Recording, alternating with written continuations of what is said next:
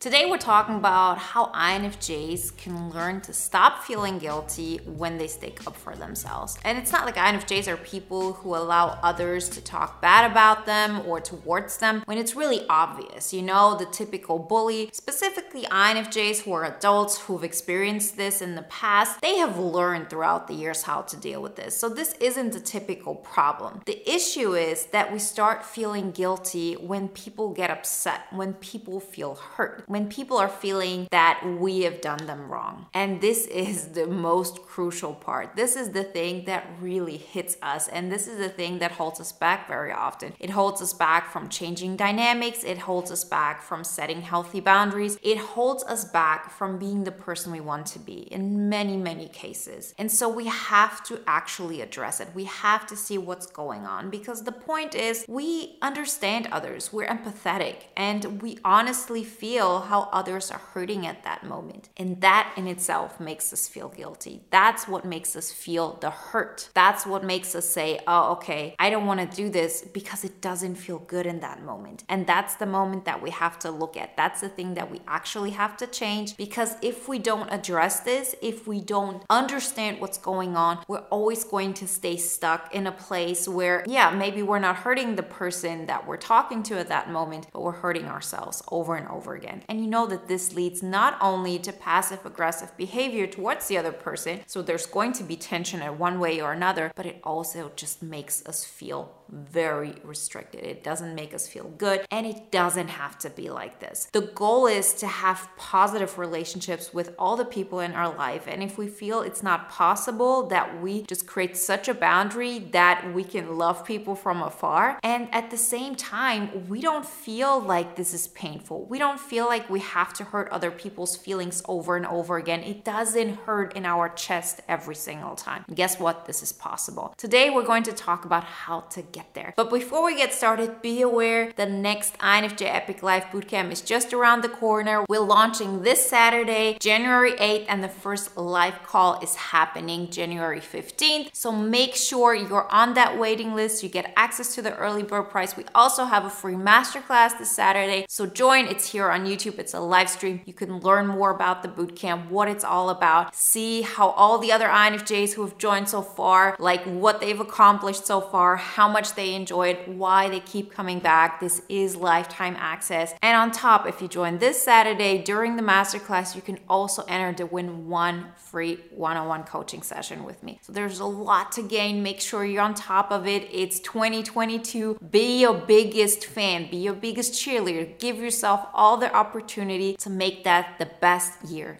yet. Very often, when we're in a situation that really hurts our soul, it has something to do with another person who we might have potentially hurt. They feel either like you've hit their ego or you offended them. It is something that they feel you did that in that moment didn't include their perspective. You're thinking from maybe another person's perspective or from your own perspective, and something has changed. Maybe you've outgrown them. Maybe a situation has changed. Maybe you've just done something or said something without thinking it through through, and then you feel the other person's reaction. We as INFJs are very prone to this. So, as long as you know this, it's already going to be easier for you. The point I'm making is that every single time this happens, it feels like a hit into your chest, and you very often don't know how to react. Sometimes it is something where you recognize, okay, I did something wrong. I shouldn't have done this. I'm going to learn out of it. But very often it is at a point where you said, okay, I have now now stood up for my boundary. I have stood up for myself. This is something I don't want to do anymore. And we keep on asking ourselves, well, is this how it's supposed to go? Maybe I'm just running away from something I should be feeling, something I should experience. In the end, I can take it, but I also don't want to experience it. I don't want to look at that situation. I don't want to answer that person. I don't want to get into that confrontation over and over again. And I certainly don't want to experience this uncomfortable feeling over and over again. And so, very often, we're in the situation and we sort of like backpedal. We get to a place where we say, I want to keep the harmony. This is too much for me. I don't want to have that stress because what for? I want to have that person in my life, or I don't want to hurt that person. And so, I don't have another choice. But you have to remember that there is no such thing as now I'm right or now I'm wrong. If that was the case, you wouldn't have such different perspectives. You wouldn't have a person say, Oh, you shouldn't do this. And then another person says, No, you should exactly do that. Okay. So there is no such thing that can help you to figure out what is the right thing. You can just feel for yourself what makes you feel better in the long run and what kind of price you're willing to pay. Are you willing to pay the price of discomfort in the long run for a little harmony now? Or are you maybe willing to pay the price for a little disharmony now in order to have harmony in the long run? I mean, a really obvious example is a relationship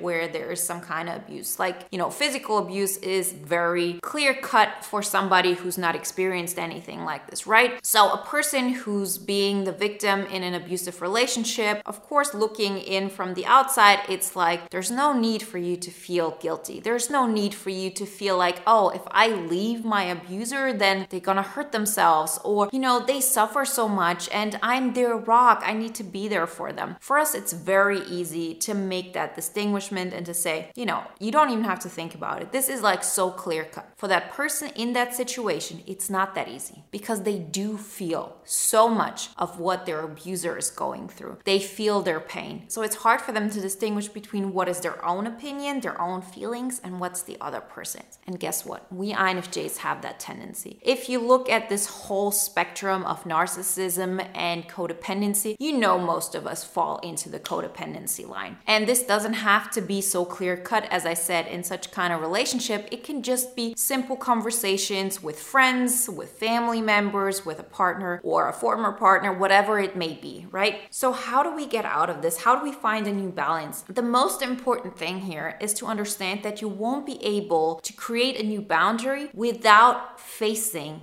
that pain, right? I mean, no matter what kind of situation you are, let's take that example of the abused person in a relationship because it's like so obvious, right? In order for that person to step out of this, they have to go through the process of feeling like the bad guy. They have to feel like I'm abandoning the other person, I'm letting them down. I was the only one holding them, and now they're gonna fall apart, right? So, this is also what I can tell you as an INFJ. In order to get to the other side, there has has to be a moment where you're going to feel guilty, where you're going to feel like, okay, this is hitting me. I am a bad person. I'm selfish. I'm self centered. I'm disloyal. All of these feelings that might come up, and they will come up. And if you don't expect this, and if you feel like I'm not supposed to feel these feelings, you're going to run away from them. But it's totally normal because those feelings are just telling you that from your old state of boundaries, now you're doing something that is more for you than it was for the other person. Let's make it a little bit more obvious, even. Let's say you, as an INFJ, and I'm taking extreme examples here, but let's say you're 95% concerned about how the other person feels and how you feel 5%. If you get to a place where you say, now I care about 10% how much I care and 90% of how the other person feels, that person is still going to throw a fit. That person is still going to make you feel guilty because it's a change in what they are used to. And this is not just about the other person. I'm sure we would even act this way. This is just normal human behavior. You're used to getting certain things and then you don't. You're used to getting sympathy. You're used to your opinion mattering the most. You're used to let your anger out on that person. That's how a lot of people feel around INFJs. So when you get to a place where you say, I choose to care about myself, like let's say 10% and only 90% for the other person from the outside, it's still going to look like you allow the other person to walk all over you and you care more about what they're feeling. But how are you going to feel? You're going to feel guilty, you're going to feel disloyal, you're going to feel self centered. And we're still talking about you thinking way too less about yourself. So, this feeling is going to happen if you're in the right or if you're in the wrong. Once you've gone through these emotions, once you've sat with them, once you've said, okay, I know I'm going to feel this way, it's okay. I I allow myself to feel this. I love myself despite these things. I'm not going to run away from them. Once those feelings have passed, and trust me, they will pass, you can then make a rational decision. And most of the time, you will recognize, oh, I wasn't demanding too much. I actually feel better now. Now that I prioritize myself more, I feel more comfortable. I actually even feel more comfortable around that other person because I'm walking less on eggshells. And it's not going to happen right away. People are going to say things back.